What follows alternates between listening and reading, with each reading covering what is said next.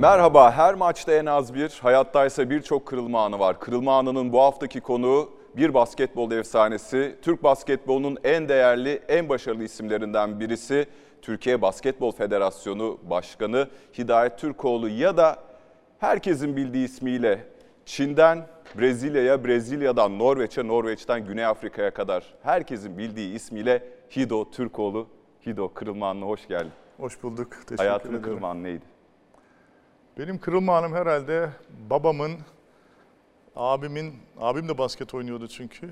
Bir akşam e, eve geç gelmişti.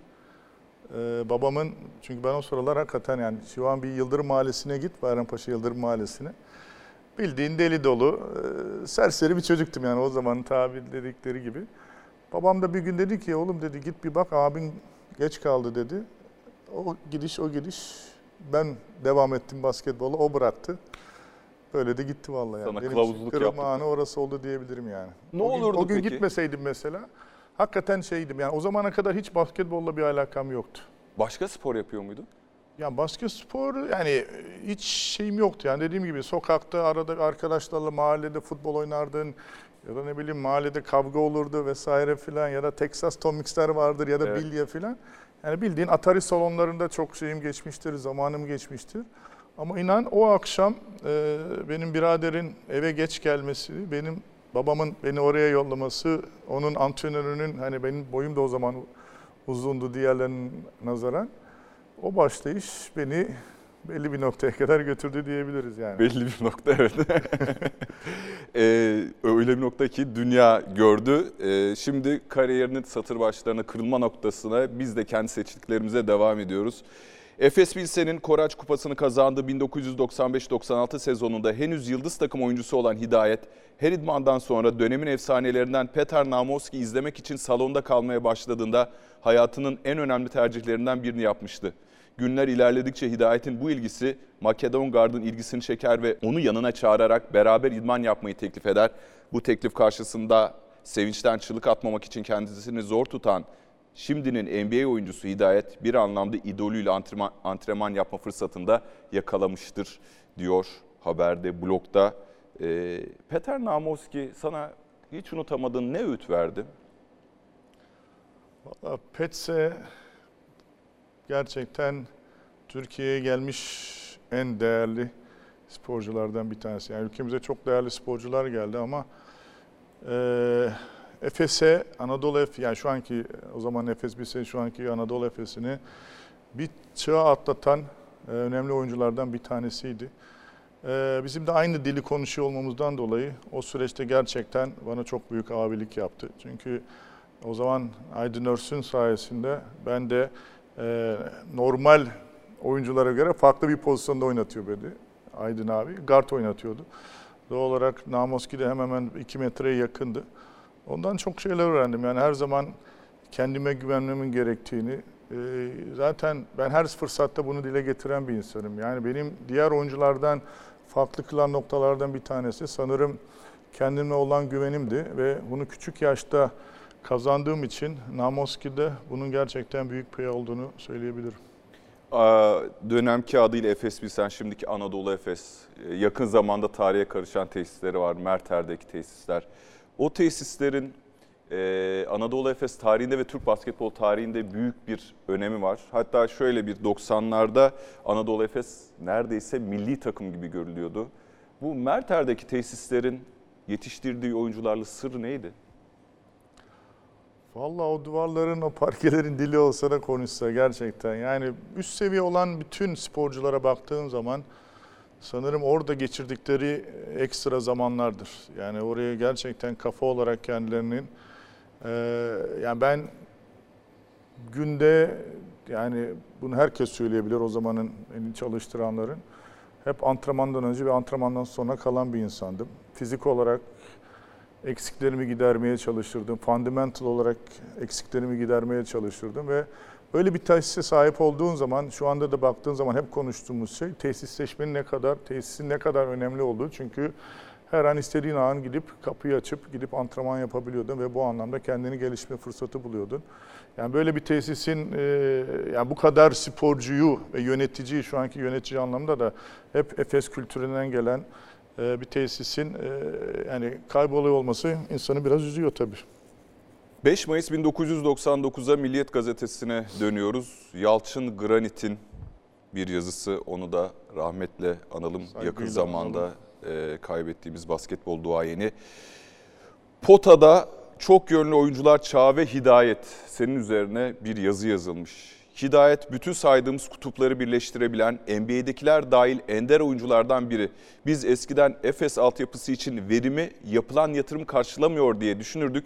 Ama Hidayet, Mirsat hatta Hüseyin'den sonra haksız olduğumuzu ortaya çıkarttı. Şimdi çok yönlülük, Hidayet Türkoğlu deyince bir kendi söyledin, e, özgüven, iki çok yönlülük basketbol sahasında. Peki bu gelişim aşamasında bir kafa karışıklığı yaratmadı mı? Yani boy itibariyle, size itibariyle farklı mevkilerde oynama ihtimalin var ve daha rahat da edebilirdin. Ama guard oynatılmışsın. Evet. İtiraz ettin mi?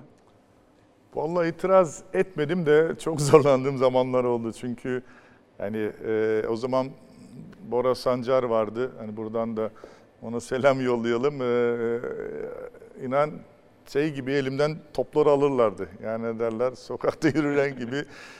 Çünkü yani boy farkımdan dolayı henüz daha da hani alışık olmadığım bir pozisyondu. Çünkü hani altyapıda hep normal 3 numara 4 numara pozisyonlarında ama yani yaş büyüdükçe ve A takım seviyesine geldikçe Aydın abideki o beni farklı pozisyonlarda oynatmak istemesinden dolayı guard oynadığım süreçlerde yani şikayet etmedim ama çok zorlandığım süreçler oldu ama sonunda da bana çok şeyler kattı. Çünkü boyumun uzun olması, işte vizyonumun daha iyi olması, pas yönümün daha iyi olmasına hani vesile oldu ama ilk başlarda eee, yani ağladım demeyelim buradan şimdi ama gerçekten e, çok üzüldüğüm süreçler oldu. Çünkü yani e, maç başına 5-6 tane bazen 7-8 tane top kaybediyordum. Elden veriyordun topları. Abi yani bir şey yapıyordum ulan top gitti diyordum. Yani nereye gitti diyordum. Sonra bir şekilde daha hani işte Namoski bu anlamda gerçekten çok şeydi. Çünkü o da hatırlarsan bir bir şekilde vücudunu kullanmaya başladı. Yani oradaki e, birikimlerini benimle paylaşması da bana çok faydalı oldu diyebiliriz.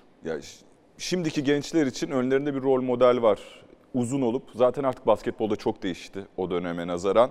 Ee, senin peki örnek aldığın bir oyuncu var mıydı? Ya ben o zaman bu oyuncu gibi yapayım. Madem beni garda oynatıyorlar izleyeyim de şimdi Namovski evet vücudunu kullanıyor ama zaten fiziksel yapı itibariyle garda oynamaya uygun. Evet. Böyle stilini benzetmeye çalıştığın bir oyuncu var mıydı? Ya tabii Avrupa'da yani en bana göre hani o, o pozisyonlarda ben hep Toni Kukoc hayranıydım. Yani kendisi gerçekten o da farklı bir oyuncuydu.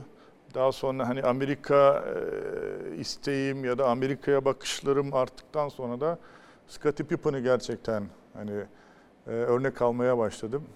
Çünkü o da hani point forward ya da 3 numarayken topu getirebilen, hani asist yapan bir e, oyuncu durumundaydı. E, hiçbir zaman Michael Jordan olmak istemedim. Yani her zaman kendi yapabileceklerimi e, gördüğüm insanlara örnek olmaya çalıştım. Yani şu anki gençlere yani bazen sohbet arasında hepsi yani yok Michael Jordan, LeBron James ama ben hiçbir zaman bu tarz bir şeyim olmamıştı. Ya Tony Kukoc gibi olabilirsem ya da yani bir yerde NBA'ye gidersem Scottie Pippen anlamında bir oyuncu olmak Ama isterdim. Scottie Pippen dendiğinde akla ilk gelen şey Michael Jordan.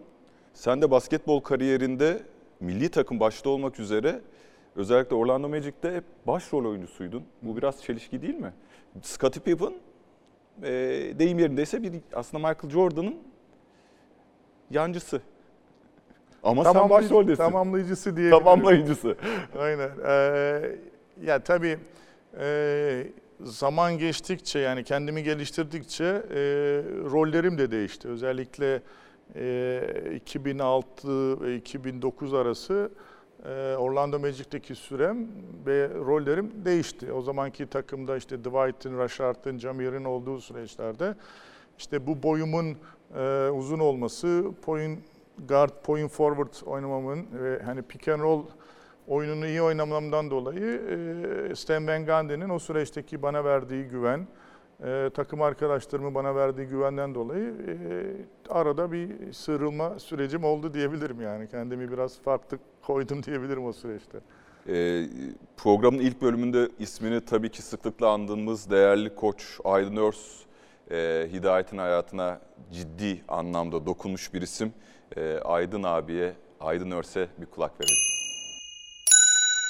NCAA'nin efsane koçlarından Rick Pitino'nun e, bir kitabı, Türkçeleştirilmiş bir kitabı vardı bende.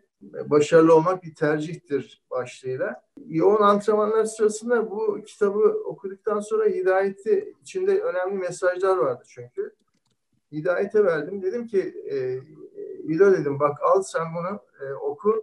Bunlardan e, sınayacağım dedim. Sorular soracağım dedim. Yani bu kitabı mutlaka okuman lazım. Çünkü güzel mesajlar var. Yani kitabın özü de şöyle. Diyor ki başarılı e, olmak e, ne bir şans ne bir ilahi hak e, diyor. Başarılı olmak bir tercihtir. Kalbinizi, ruhunuzu vermeniz lazım. Tutkuyla e, bu işe sarılmanız lazım. Ve hiçbir zaman vazgeçmemeniz e, lazım diye bu şekilde bir mesaj veriyor. Ara sıra soruyordum. Abi okuyorum, abi okuyorum falan. Bilmiyorum okudum okumadığımı. Fakat e, baktığım zaman Hidayet e, hakikaten e, başarılı olma tercihini iyi kullandığını düşünüyorum. Şimdi açık konuşalım. Kitap okundu mu? Ya sanırım Arada o zamanlardan da hiçbir kitap okuma şeyi e, edinmemişim diyebilirim yani. e, zaman zaman bakıyordum ama açık hani konuşmak gerekirse tamamını bitirdim desem yalan olur. Ama zaten hani kitabın dışında da Aydın abi her fırsatta gerçekten hani aileden biri gibi e, davranırdı gerek bana gerek Hüseyin'e gerek Mirsat'a yani bizimle gerçekten ayrı ilgilenirdi. Yani buradan e, bizim hayatımızda sadece ben değil bu saydığım arkadaşlarım da çok ayrı bir yeri vardır. Hani e, yemekte bile samimi söylüyorum sana Aydın abi hani ben o zamanlar çok cılızdım. İnan tatlısını yemezdi bana verirdi. Yani hani biraz daha kilo alayım, kuvvetleneyim diye. O yüzden e, basketbol anlamında da zaten e, bendeki o farklılığı o keşfetti diyebilirim. Yani beni o yaşta, o boyda normalde hani klasik antrenörler hep işte boyunun pozisyonuna göre oynat Evet. e, oynatırlardı. Onun öyle e, hissetmesi, onu öyle görmesi e, benim bu noktalara gelmemdeki başrol diyebilirim. Başarı bir tercihmiş e, kitabın teması. Başarı uğruna, basketbol başarı uğruna yaptığın en büyük fedakarlık ne? Vallahi dostum her şeyden fedakarlık yapıyorsun. Ya bir şeyden fedakarlık yapıyorsun diye söylemek çok e, doğru olmaz. Çünkü e, o an eğitimden fedakarlık yapıyorsun, ailenden fedakarlık yapıyorsun, arkadaşlarından fedakarlık yapıyorsun, normal yaşamdan fedakarlık yapıyorsun. Çünkü o anki tamamenki konsantrasyonun e, bir şekilde altyapıdan A takıma çıkabilmek, A takımda süre alabilmek, oynayabilmek. Yani hep bir amaç ve hedef vardı ve o yüzden bunlara ulaşabilmek için normalin dışında farklı kendini konumlandırman gerekiyor. Yani işte ekstra antrenmanlar, e, herkes dinlenirken senin girip daha fazla çalışman, eksiklerini geliştirmen vesaire bunlar. Bunlar hep bildiğin ailenden, kendi vaktinden, arkadaşlarından hep bir Yeter dediğin oldu mu hiç? Vazgeçme noktası. E, işte bırakacağım zaman e, oldu. Oraya kadar. Oraya, kadar oldu. Ve 36 yaşında hatta yani buradan da yani büyük büyük kızımla karşılaştığım zaman hala da fırçalıyor beni. Ee, Çünkü NBA'de bazı arkadaşlar işte 39-40 yaşına kadar, 41'e kadar oynadı. Ee, Bana hep erken bıraktın, erken bıraktın. Birkaç sene daha oynayabilirdin. Kızım niye dedim hani bak ne güzel oynadık işte 15 sene. Ya babim diyor yani birkaç sene oynasaydın kötü mü olurdu işte ben de ball girl olurdum orada saha içinde olurdum ne. Kızım hala yapabilirsin diyorum. Hani onu çevremiz var sağ olsunlar seni şey yapabilirler ama işte o farklı olurdu filan. Ee, işte son bırakma noktasında artık kafayla e, vücudun beraber hareket etmediğini gördük ve Bırak. artık başka bir Bırakmaya geleceğiz. Programda bir paralel kırılma yaratmayalım şimdi akışta. Ee, 2000 yılına gidiyoruz. Türk basketbolu için önemli kadrolardan birinde Hidayet Türkoğlu'nun da ismi var. Ergin Ataman'ın çalıştırdığı Anadolu F, daha doğrusu FSB san o dönemki ismiyle. e, Selanik'teki Final Four'a katılıyor. Bir fotoğrafımız var. Çok önemli bir kadro. E, Damir Muloverevic önemli olmasının bir nedeni de... İşte bak sana Anadolu- söylediğim E, Bora 7 numara. Evet tabii Bora Sancarı tabii ki. İşte, Koraç ha, Yok Kupası- hani televizyondakiler için şey yapıyorum. Yani şimdi şeyi söylemeyeyim bitiriyordu beni antrenmanlarda yani. Sağımdan solumdan topları alıyordu Bora yani. Ee, Ömer Onan, İbrahim Kutlay bu kadronun şöyle de bir önemi var. Damir Muloverevic yani Namovski sonrası Efes Pilsen'in yeniden saha içinde organize olması ve yeniden başarıya yürümesi e, Aydın Hoca da bırakmış. Ergin Ataman'la beraber Final Four var. Üçüncü oluyor e, Efes Pilsen E, ve sen ayrılıyorsun. NBA tercihini kullanıyorsun. O süreç nasıl gelişti? Çünkü e, kendi cebinden de bonservis bedelini 1,5 milyon doları ödediğini biliyoruz. Ee, bu Efes Pilsen'le aranda bir gerginlik yarattı mı? Ya da kal diye ne kadar baskı yapıldı sana? Çünkü yarıda kalan bir de hedef var Euroleague kupası. Yani kırgınlık demeyelim de eee, bir süreç yaşandı çünkü eee, ben sonuçta genç bir sporcu olarak hani hayallerine ulaşmak için eee, dediğim gibi bütün fedakarlığı yapmak isteyen hem e, bu süreçte maddi anlamda da fedakarlık yapmak istiyorum. Çünkü çıkış için bir buçuk milyon dolar ödemem gerekiyor ama o süreçte hani sporculuk kariyerimde o kadar yani para kazanmamıştım. Doğal olarak belli bir süreç, bir sıkıntılar yaşadık diyebiliriz. Ee, ama bunlar hep geride kaldı. Yani Anadolu Efes'in e, bende her zaman ayrı bir yeri vardır. Sonuçta Türkiye'de tek oynadığım kulüp. Bana yardımcı olurlar ya zaten diye düşünüyor muydun? Şimdi samimi konuşalım. Ya Efes benim ailem. NBA'den teklif gelmiş. Ben de onların evladıyım. Şu Merter'deki tesislere kısa şortumla girdim. Ya çocuğumuza NBA'den teklif gelmiş. Tabii bırakacağız gibi bir düşünce oldu mu? Hayal kırıklığı yarattı mı sana biraz zorlamaları? Yarattı tabii. Ya şimdi o anki yönetici Belki de anlamda... profesyonellikle ilk yüzleştiğin an olabilir mi? Yön- o anki yöneticilik anlamındaki ben hani şey yapıyorum. Çünkü kulübün gerçek anlamdaki değeri biliyorsunuz Tuncay Bey ve ailesi.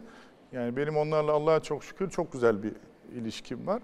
Ee, ama o anki yöneticilik anlamında hani e, kulüpteki yöneticilerle anlamında bu süreci yaşadım diyebilirim. Yani e, çünkü dediğim gibi ben sonuçta e, 16. sıradan seçilmişim. E, tekrar hani Mirsat'ın dışında tekrar e, Anadolu Efes'ten, Efes Pilsen'den bir oyuncu tekrar NBA'ye gidecek. E, o süreçte e, bu sıkıntıları yaşadık mı? Yaşadık ama ben hiçbir zaman hani kendi hedefimden, kendi hayalimden vazgeçmedim. Hani NBA'de 2-3 sene zorlandım mı bu süreçte? Zorlandım. Bunu kimseden hiçbir zaman gizlemedim. Ee, ama dediğim gibi bunlar da hayatta tecrübe edeceğim noktalardaymış diye hep böyle düşünüyorum ve e, iyi ki de o yaşta o kararı vermişim Ee, ki e, benim için gerçekten e, çünkü o süreç çok hani sıkıntılı bir süreçti. Yani hem maddi anlamdaki bunu karşılayıp karşılayamamam, işte sakatlık süreci başarılı olup olamayacağım. Hani bu da yani kırılma anlarından bir tanesiydi diyebilirim. Aslında şöyle bir durum var şimdi. Bunu daha sonra soracaktım ama e, genç takımdan daha doğrusu altyapıdan A takıma geçişin çok hızlı. A takımdan NBA'ye gidişin çok hızlı. NBA'de rol oyunculuğundan as oyunculuğa çok hızlı. Açıkçası bırakıp yöneticiliğe geçmek de çok hızlı. Hidayet Türkoğlu böyle ertelemeyi sevmeyen bir karakter. Hiç dinlenme de arada yok. Bu süreç içerisinde yıpratıcı bir şey gibi sanki. Yıpranıyorsun. Bayağı yıpranıyorsun. Sürekli yeni bir e, duruma adapte olma çabası. Ama ben hep bunlara kendimi hazırlayan bir insanım. Yani özellikle son iki senemde bunu her fırsatta dile getiriyorum. Yani özellikle bırakmaya yakın sporcu arkadaşlarımız için ben basketbol sonrası için ne yapacağımı yavaş yavaş hani ona hazırlayan insandım. Hani ben bıraktım aa şu an ne yapacağım ben hani antrenör mü olayım yönetici olur değil. Ben tamamen çünkü özellikle ee, son 15. senemde Clippers'ta oynarken yeterince süre alamıyordum. Hani 13. bilemedim 12. adamdın. Hani takıma abilik yapıyordum vesaire filan. 3 dakika oynuyordum, 5 dakika oynuyordum. Ama hani basketbolun da belli bir şeyden sonra biteceğini de az çok görebiliyorduk. Ve doğal olarak kendimi hep bir şekilde işte araştırmalarla, e, takipçilerimle, görüşmelerle vesaire falan bir şekilde kendimi ha dediğin gibi bu kadar çabuk bırakır bırakmaz o dediğin gibi gerçekten hani e, çabuk oldu diyebilirim. Hani ben e, basketbolu bıraktım.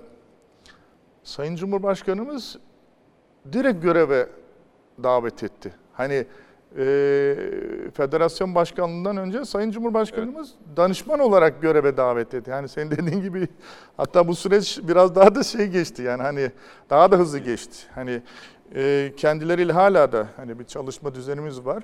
E, ondan sonra dediğin gibi e, işte 5-6 ay sonra bir federasyon başkanlığı seçimi oldu. Hani o anlamda baktığın zaman baya bir şey oldu. Hani hızlı geçişler oldu mu? Oldu diyebiliriz. Tekrar sahaya dönelim çünkü çok güzel görüntüler var. 20 sene öncesine ait e, 12 dev adam efsanesinin yükselişe geçtiği ya da oluştuğu o günlere gidiyoruz. Hidayet ayağını geriye doğru çekti. Atış müsabakte. Müsabakte. 70-70 oldu durum. 70-70.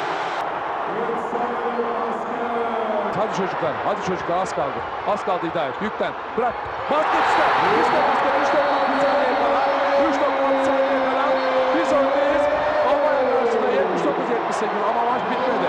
Maç bitmedi. 3.6 saniye var. 3.6 saniye var uzatmanın bitmesi ama avantaj bizde. 12 dev adam müziği, 12 dev adam şarkısı, 13 bin spor sever, basketbol sever ayakta. Tek bir yürek milli takımımızda 12 dev adam bütün gücünü, varını yoğunu ortaya koyuyor. Mithat Demirel, hızlı hücum alanına geçti Mithat. Zor pozisyonda. Bakıyorum, bakıyorum. Maç bitti diyor. Hakemler ağaç diyor. Türkiye, Türkiye finalde. Türkiye finalde. Finalde. Türkiye. E, şimdi şöyle bir durum var. E, sen alıyorsun topu, götürüyorsun. Bütün yani zaten maçı uzatmaya götürüyorsun. Ondan sonra herkes bekliyor. İşte isolation dediğiniz tek başına oynuyorsun. Femerling, Femerling'in üstüne gidiyorsun ki senden bir kafa uzundur herhalde Aynen, değil mi? aynen. Muhtemelen. İttire kaktıre yani zaten Hidayet Türkoğlu'nu anlatan bir sahne ve içine bırakıyorsun. Daha daha güvenli bir basket bilmiyorum ben. E, yanda da Harun Erdenay bizim neslimizin gördüğü en büyük basketbolculardan birisi. Bana göre de Çocuklar gibi seviliyor. O geçmiş. takımda en büyük 20 yeteneklerden bir tanesi diyebiliriz. tartışmasız 21-22 yaşındaki bütün takım Orhun Enes'i de dahil şimdiki koçumuz İbrahim var, Mirsat İbrahim var. senin eline bakıyor ve sen 21 yaşındasın. Yani bu tedirgin ya ben bunu çünkü belki de Orhun Ene ve Harun Erdanay'ın madalya alabileceği son basketbol turnuvasında son top senin elinde. Hiç tedirginlik yaşamıyor musun? Vallahi hiç yaşamadım ya. Düşünmüyor musun? Bu herhalde Ki bak o pozisyondan önce hani e, kötü bir tercihim de oldu. Bir üçlük. evet. E, o pozisyondan önce E, ama gene şey yapmadım mesela. ne Geri adım atmadın. geri adım atmadım. Hiç tedirgin olmadım ve e, ilk uzatmaya atan üçlükten önce e, kötü bir atışım oldu. Ondan sonra tekrar bir- biz foul yaptık sanırım. Topu çıkardılar. Tekrar topu Evet. aldım. Gittim attım. Sonra bir daha. Yani hep insanlar hep anlatmak istediği bu gerçekten. Hani bunu kendim hiçbir zaman övmek için söylemiyorum. Yani şu anki e, yöneticilik anlamda da hani almış olduğum bazen kararlarda hep kendime yani güvenen güvenerek almış almışımdır çoğu karar. O zaman da öyle. Yani sporculukta e, hiçbir zaman e, geçmişe yönelik hiçbir zaman hareket eden bir insan olmadım ben. Hani NBA maçın maçlarında da özellikle hani çok maç hani belki insanlar sağ olsun şu an hani sosyal medyadan çok e, kazandırdığı maçları gösteriyorlar ama inan e, onun iki katı kadar maç kaybetmişimdir. Yani bunun en büyük şeyini Serven Gandhi'ye sormak lazım yani. Serven Gandhi çünkü her topları, son topları bana verirdi. Bana ve Raşart'a verirdi. Her kaçırdığımızdan sonra işte onu niye öyle yapmadın, işte onu verseydin. Ama o an ben onu hissediyordum ve benim için en doğru karar oydu. Yani pozisyon anlamında. Ve onu kullanıyordum. Bu süreçte de öyle dediğin gibi yani o an kariyer anlamında benden çok daha önde insanlar vardı. İşte Harun abi vardı, e, Orhun abi vardı, İbo vardı, Mirsat o zamanlar daha şeydi, Haluk Yıldırım da vardı. Ama dediğim gibi ben o süreçte e, öyle hissediyordum ve sorumluluğu aldım. Dediğim gibi e, iyi ki de almışım. İyi Çünkü de. bunlar hep kariyerime e, olumlu anlamda yansıdı diyebilirim. İbo!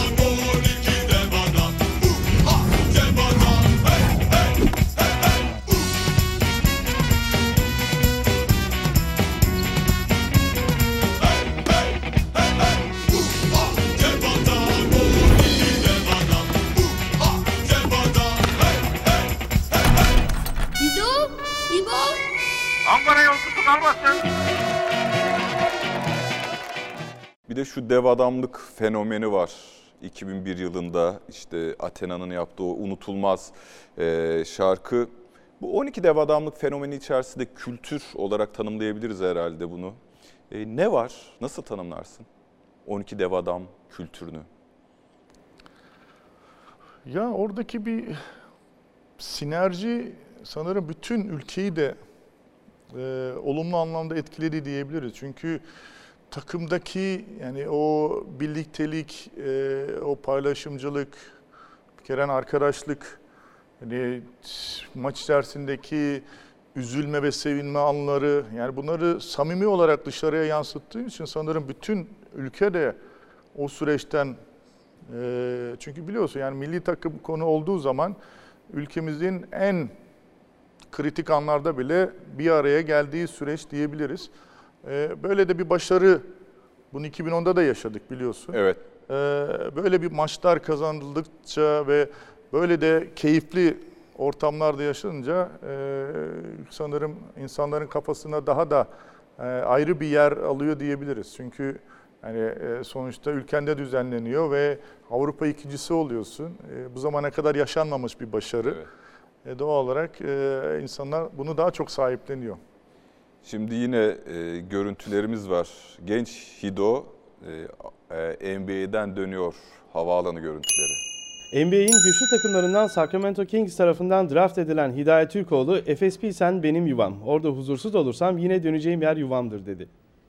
NBA draftında Sacramento Kings tarafından birinci turda 16. sırada draft edilen Efes Pilsen'in milli basketbolcusu Hidayet Türkoğlu İstanbul'a döndü. Hidayet'i havalimanında ailesi karşıladı.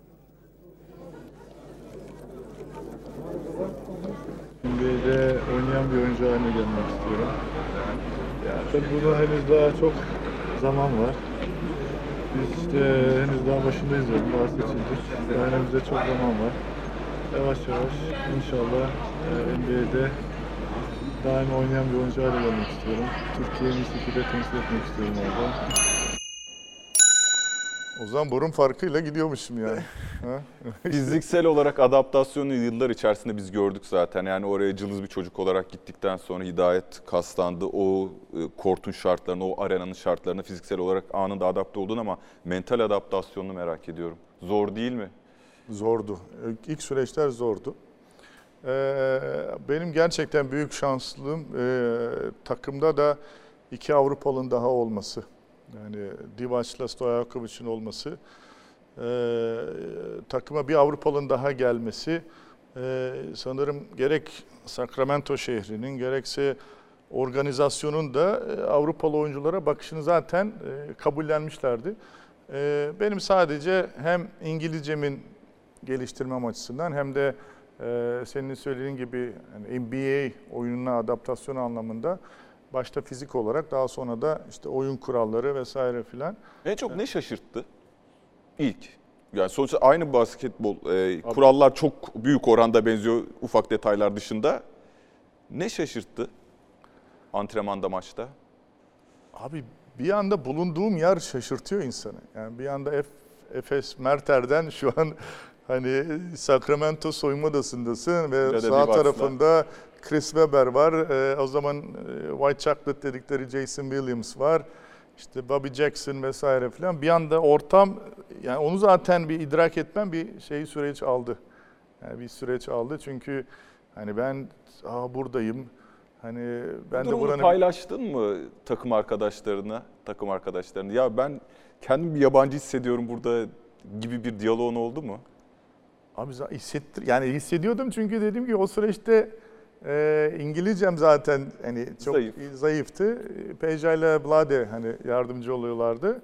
Hani e, o sıralar tabii biraz daha yani çekingen bir çocuktum ama e, dediğim gibi o kadar şanslıydım ki e, takım arkadaşlarımla gerçekten kısa zamanda çok büyük bir yani e, yakınlık kurduk. Yani e, o kadar birbirimize yakın olduk ki yani bir gün e, şey hikayesine e, bilmiyorum biliyor musun sen e, Chris Webber'in benim arabamı alıp içini şey yapması falan öyle bir ki gerçekten orada ağl- ağladım ağlayacak Ne noktasındaydım yapmış yani. tam olarak bilmeyenlere? İşte benim o zaman bir tane e, Ford'un Excursion'u vardı. Hani en büyüğü.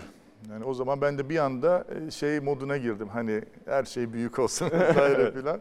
Chris Webber de o zaman hani takımımızın en iyi oyuncusu ve e, o hatırlamıyorum yani ya 6 ya da 8 tane arabası var. E, bana bir gün dedi ki Turk dedi hani senin arabana ihtiyacım var dedi. Ben de böyle bir aptallaştım. Lan herifin garajında 10 tane 8 tane araba var benim arabayı istiyor. Yani okey dedim hani al dedim ailem gelecek dedi. Böyle bir büyük arabaya ihtiyacım var dedi. Abi bak iki hafta sonra e, arabayı bak tepeden tırnağa değiştirdiler ya bak yemin ederim sana jantlarından tut koltukların başlarına Hido o zaman 5 numara giyiyordum 5 PlayStation, Music City, arka bagaj bildiğin şeyler, kolonlar bilmem ne falan. İnanamaz. Bak gözlerim doldu dolacak yani. Ee, böyle bir jest yapmıştı bana. Ee, hala da dostluğumuz devam ediyor. Yani Çok güzel. e, güzel günlerde diyebilirim vallahi. Evde hissettirmiş net şekilde ya da tanıdıklar arasında hissettirmiş. Şimdi gözlerimiz doldu, göz dolduran başka bir görüntü var. Ben istersen bakmayabilirsin, seyredelim. Ha, yapma. Seconds, Kobe Bryant against Christie. Kobe Bryant on the move against Christie. In for the right, flips his shot up, no good. O'Neal lays it up, missed it. Ball tipped out to Ori, is straight on three. Good! The Lakers have won! Robert Ory's greatest hits tour continues. Oh, no. Be getting a Grammy for that one. Konferans yarı finali 26 Mayıs 2002. İster inanın ister inanmayın ama Lakers'ın taraftar sitelerinde ve Lakers resmi olarak da bu basketin yıl dönümlerini düzenli olarak kutluyor. Robert Horry, Big Shot Rob Kings'i batırdı diye Mayıs 2020'de bir de haber girmişler ve e, Robert Horry'nin şöyle bir değerlendirmesi var. Eğer atışa bakarsanız kesinlikle şans eseri olmadığını görürsünüz. Doğru pozisyon almıştım. Topu oraya çelmemeliydi. Kesinlikle şans değildi. Ben bütün kariyerimde zaten bunu yaptım. Biraz bir şeyler okusaydı bunu bilirdi diyor. Vlade Divac için. Ee, Aynen. Vlade Divac. seni Lakers sürekli bunu hatırlatıyor ama senin ne sıklıkla bu basket aklına geliyor? Valla Lakers'ın her şeyi benim hayatımda ayrı bir yeri var ya. Ben hayatımda gerçekten Lakers'tan çekmediğim kadar kimseden çekmedim. Çekmek yerine başka bir sıfat kullanacak. Yani doğru doğru yani hayatımda istediğim başarıları Lakers yüzünden elde Bizim edemedim kuşak diyebilirim. genelde Lakers sempatizanı olur. Yani Magic, Karim Abdul-Jabbar. Evet. Kobe, Yani Boston, rahmetli. ya- yani bir önceki kuşak aramızda birkaç yaş fark var. Hani Boston Lakers rekabetine denk geldi benim çocukluğum. Orada bir taraf belirlemiş miydi sen? Ya da çocukken NBA'de tuttuğun bir takım var mıydı? Ben o zamanlar Chicago taraftarıydım. Yani dediğim gibi Michael, o sıralar Scottie Pippen. Scottie Pippen ya da Tony Kukoc şeyleri onları daha çok şey yapıyordum. La- Lakers'ın Ya Lakers, Lakers. Ee, öncelikle Kobe'yi de anmadan Evet. geçmeyelim gerçekten. Ee, yani mekanı cennet olsun. Bana göre e, Michael Jordan'dan sonra NBA'yi dünyaya sevdiren e, insandı diyebilirim. Ya tabii bu süreç benim kariyerimde çok ayrı bir e, yeri var. Çünkü hani bu benim ikinci senem. Evet. NBA'deki ikinci senem ve ikinci senemde gerçekten ee, çok daha fazla süre almaya başladım ve yani e, ilk senemden sonra kendimi kabul ettirmeye başladığım zaman ve gerçekten hani hidayet olarak kendimi yavaş yavaş tüm NBA'ye daha sonra dünyaya hani fark ettirmeye başladığım süreçler. Robert Horry daha sonra beraber şeyde oynadık, San Antonio'da da oynadık. Ee, orada da benim çok şey yapıyordu, ne derler, ee, dalga geçiyordu. Doğru söyledi yani e, Big Shot Bob her zaman bu tip şutları sokan birisiydi. Bizim tek şanssızlığımız topun oraya gitmesi ve e, bunun eline gelmesi.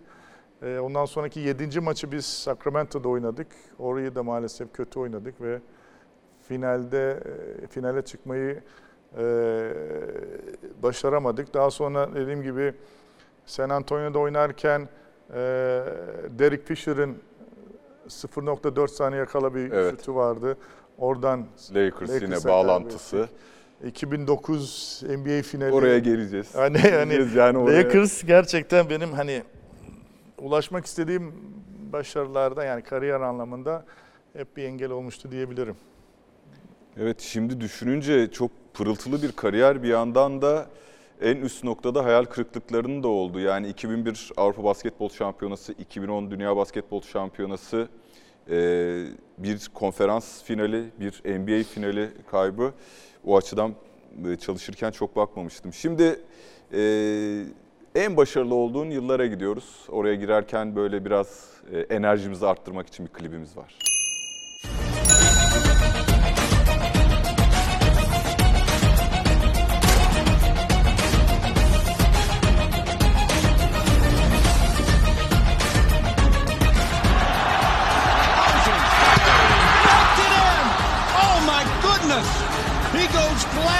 Give the Magic a one-point lead.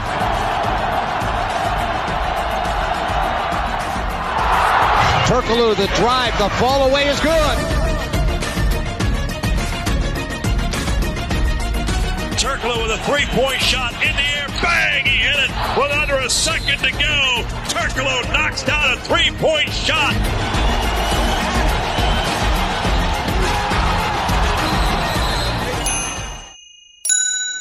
Bir Orlando Magic efsanesi Hido Türkoğlu. Şimdi buraya çıraklıktan ustalığa geçişin aslında Sacramento Kings'den sonra. Bu da 2008-2009 e, sezonu itibariyle zirveye çıktığın dönem. E, aslında bu sezondan maç seçmek hiç de kolay değil. Philadelphia maçı da var. Birçok maç var hatta araştırma yaparken. E, Boston Celtics e, maçına gidelim, deplasman maçına 2008-2009'da NBA Doğu Konferansı yarı final serisi karşılaşması. 25 sayı, 5 rebound, 12 asist, 1 blok e, yedinci ve maç, yedinci 7. maç. ve Boston Celtics tarihinde ilk defa playoff serisinde 7. maçı evinde Kaybediyor. kaybediyor. Kim yapıyor bunu? Hido Türkoğlu. Diyor. Orlando Magic diyelim. Frank Frolston. Şimdi Rashad Lewis. Paul Pierce'la birebir oynuyor. Lewis dışarı çıkardı. Hidayet Türkoğlu. 3 sayılık atışı isabetli. Hidayet Türkoğlu. Yok. Efsane bir performans. Efsane. Sırtına aldı gidiyor diyor. Zaten hani izleyen herkes bunu görebilir. İşte ortalama seri ortalaması 4.8 bugün 25 sayı ulaştı pardon. Biraz düzeltmeyeyim 23 demiştim. Fakat 25'ten önemlisi bu seride baskının altından kalkamayacağı Orlando'nun kalkamadığı söyleniyordu. Orlando'ya bir takım kimliği getirdi kendi bünyesinde. İnanılmaz.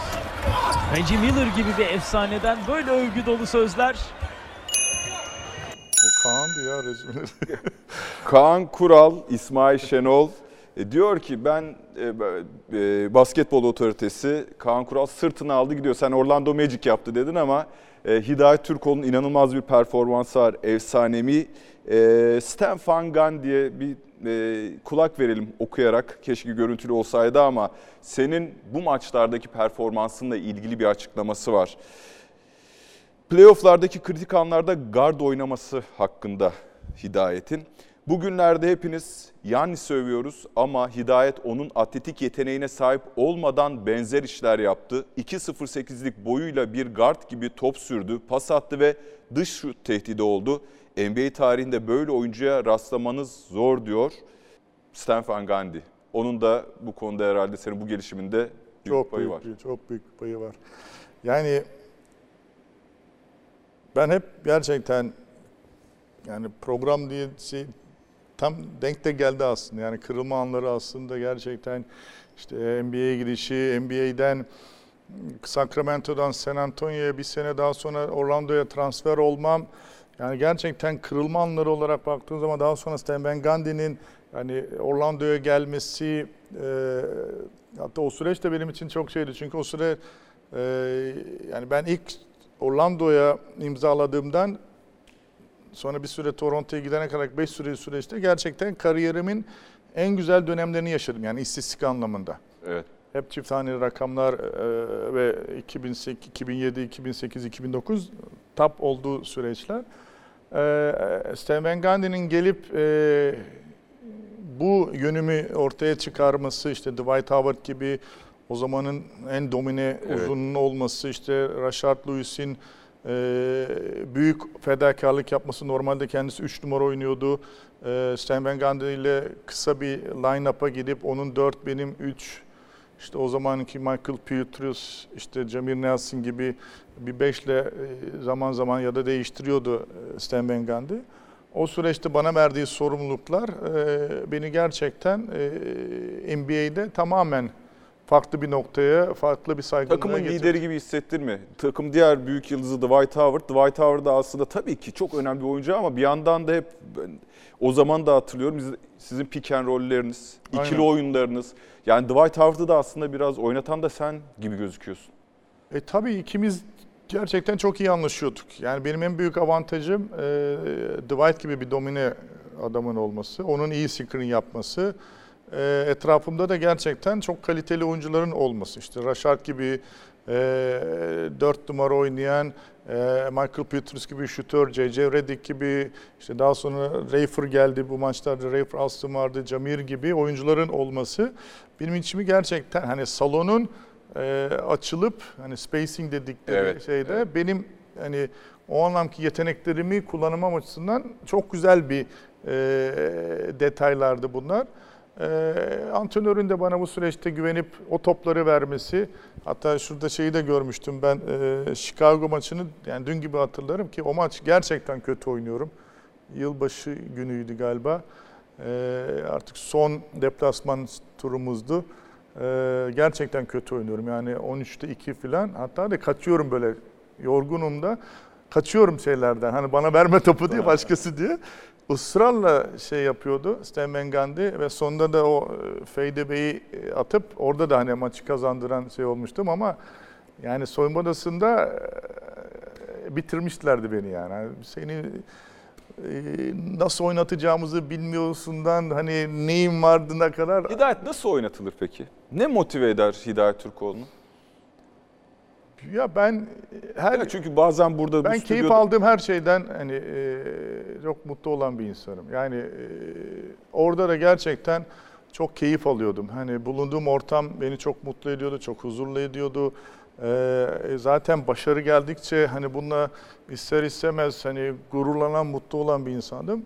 O süreç gerçekten benim için e, çok e, ayrı yeri vardı. Çünkü dediğim gibi hani bir sporcunun ulaşabileceği en üst noktadasın. Yani e, bundan tabii ki de keyif alıyordum. E, tek dediğim gibi tek e, şu ana kadarki e, başarısızlığım sanırım onda da bunun zaman zaman hani hala da dalgasını geçiyorlar. NBA tarihinde hani o süre All-Star olmam gerekirken bir şekilde olamadım. Çünkü yani e, 20 sayı, 6 rebound, 5 asistle oynuyorum. All-Star olamadım. Ama 30 yaşında ya da 29 yaşında bana şey verdiler. En çok gelişme kaydeden. Hani şeyin esprisi de oldu yani hani gelişmenin yaşının olmadığına yönelik ben de çok daha geçtir olsun. Öğrenmenin Normalde hani Ya bu seriye devam ediyoruz. olur ya insanların gelişim Evet. şeyi. Ben 29 yaşında bana verdiler o En yaşlı oyuncu Aynen, aynen. sahipsin. Ee, o ödülü kazanan. Şimdi final serisine geçiyoruz. Boston geride kaldı. Yine Lakers var karşımızda ve yine bir videomuz var. With the basket that he should have made, he couldn't. That was with under 20 seconds ago. Next Laker possession, JB, take us through it. Well, this is terrific defense by Turkoglu. Kobe gets by initially. He doesn't give up on the play, comes up from behind. Beautiful strip. And Stewart, I thought we were going home, but what happened after this? Yeah, it's tied. Only six tenths of a second left. Magic inbounding. Courtney Lee again. Great play, Ron. What? Stan Van Gundy designed a great play, the screen that freed Courtney Lee, and he can't put in the layup to end the game and tie this series at one game apiece. Şimdi bir basketbol izleyicisi bu blok olay. Çünkü Kobe Bryant'a yapıldı ama aslında kaçan basket daha büyük olay. Kesinlikle. Yani evet o blok eğer o gün Instagram popüler olsaydı kaç like alırdı? Milyon alırdı diye düşünüyorum ya. Muhtemelen. O kaçan Courtney Lee'nin kaçırdığı O daha da alabilirdi yani. daha da alabilirdi. yani Ee, Courtney Lee rekor hate alabilirdi o süreçte yani diyebilirim sana. Muhtemelen. Yani bu da en çok yaklaştığın durum. Eğer Robert Horry o şutu sokmasaydı mı yoksa Courtney Lee bu basketi atsaydı 2002'yi refer ediyorum. Bunu- kupayı kazan. Bu mu en çok NBA şampiyonluğuna yaklaştığın an hangisi? Bu basketin kaçması mı yoksa Robert Horry'nin attığı şut mu? Çünkü o dönem 2002'de de eleseniz, Lakers'ı eleseniz Indiana ile oynayacaktık. ben şansınız da Indiana var. ile yok. Brooklyn, Ne- New ne- Jersey, New New Jersey, Jersey New Jersey pardon. 4-0 süpürmüştü çünkü Aynen Lakers. aynen. Ya biz de Evet. öyle düşünüyorduk. Yani biz de çıksaydık biz de süpürürdük diye düşünüyorduk. Yani Sacramento olarak. Hangisinde daha yakını sence yüzüğe? Ee, ya ben hep olaylara şey olarak bakıyorum. Ee, benim bu maçlardaki rolüm olarak bakıyorum ben. Hani e, yakın olarak bu bu daha yakındı diyebilirim. Çünkü e, bu maçta geriden gelip bu noktayı yakaladık biz ve Courtney o zaman ilk senesiydi, çaylaktı. Bunu atmış olsaydı durum 1-1 olacaktı ve 3 maç Orlando'da olacaktı. Yani o momentumu yakalayıp çok farklı olabilirdi. Hani kazanır mıydık bilmiyorum ama gerçekten maç şeye gidebilirdi. Hani 6. 7. maça gidebilirdi ama yani ben kariyer olarak bu süreç benim kariyerimin en e, anlamlı süreci diyebilirim. Çünkü e, bana son yıllarımda işte Clippers vesaire gibi şeylerde çok teklif geldi. Hani e, takımın abisi olur musun? Hani soyunma odasının lideri vesaire filan.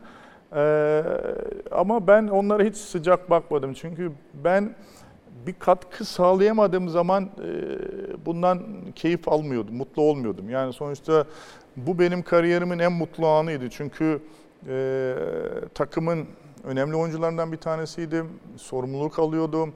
E, maçın kırılma anlarında e, en büyük rol üstlenen insanlardan bir tanesiydim. Hani bu şampiyonluk benim için çok daha anlamlı olurdu. Yani ya da bir kulübün 15. oyuncusu olup bir yüzük kazanmak bana pek şey yapmazdı. Ne derler? E, keyif vermezdi. Yani çünkü benim hiçbir kat yani oyunda hiçbir katkım olmayacaktı. O yüzden e, bu benim için gerçekten e, ama Sacramento süreci olmuş olsaydı o takım hiç bozulmayacaktı ve o 2-3 sene daha devam edildi diye düşünüyorum. Belki domine edebilirdi.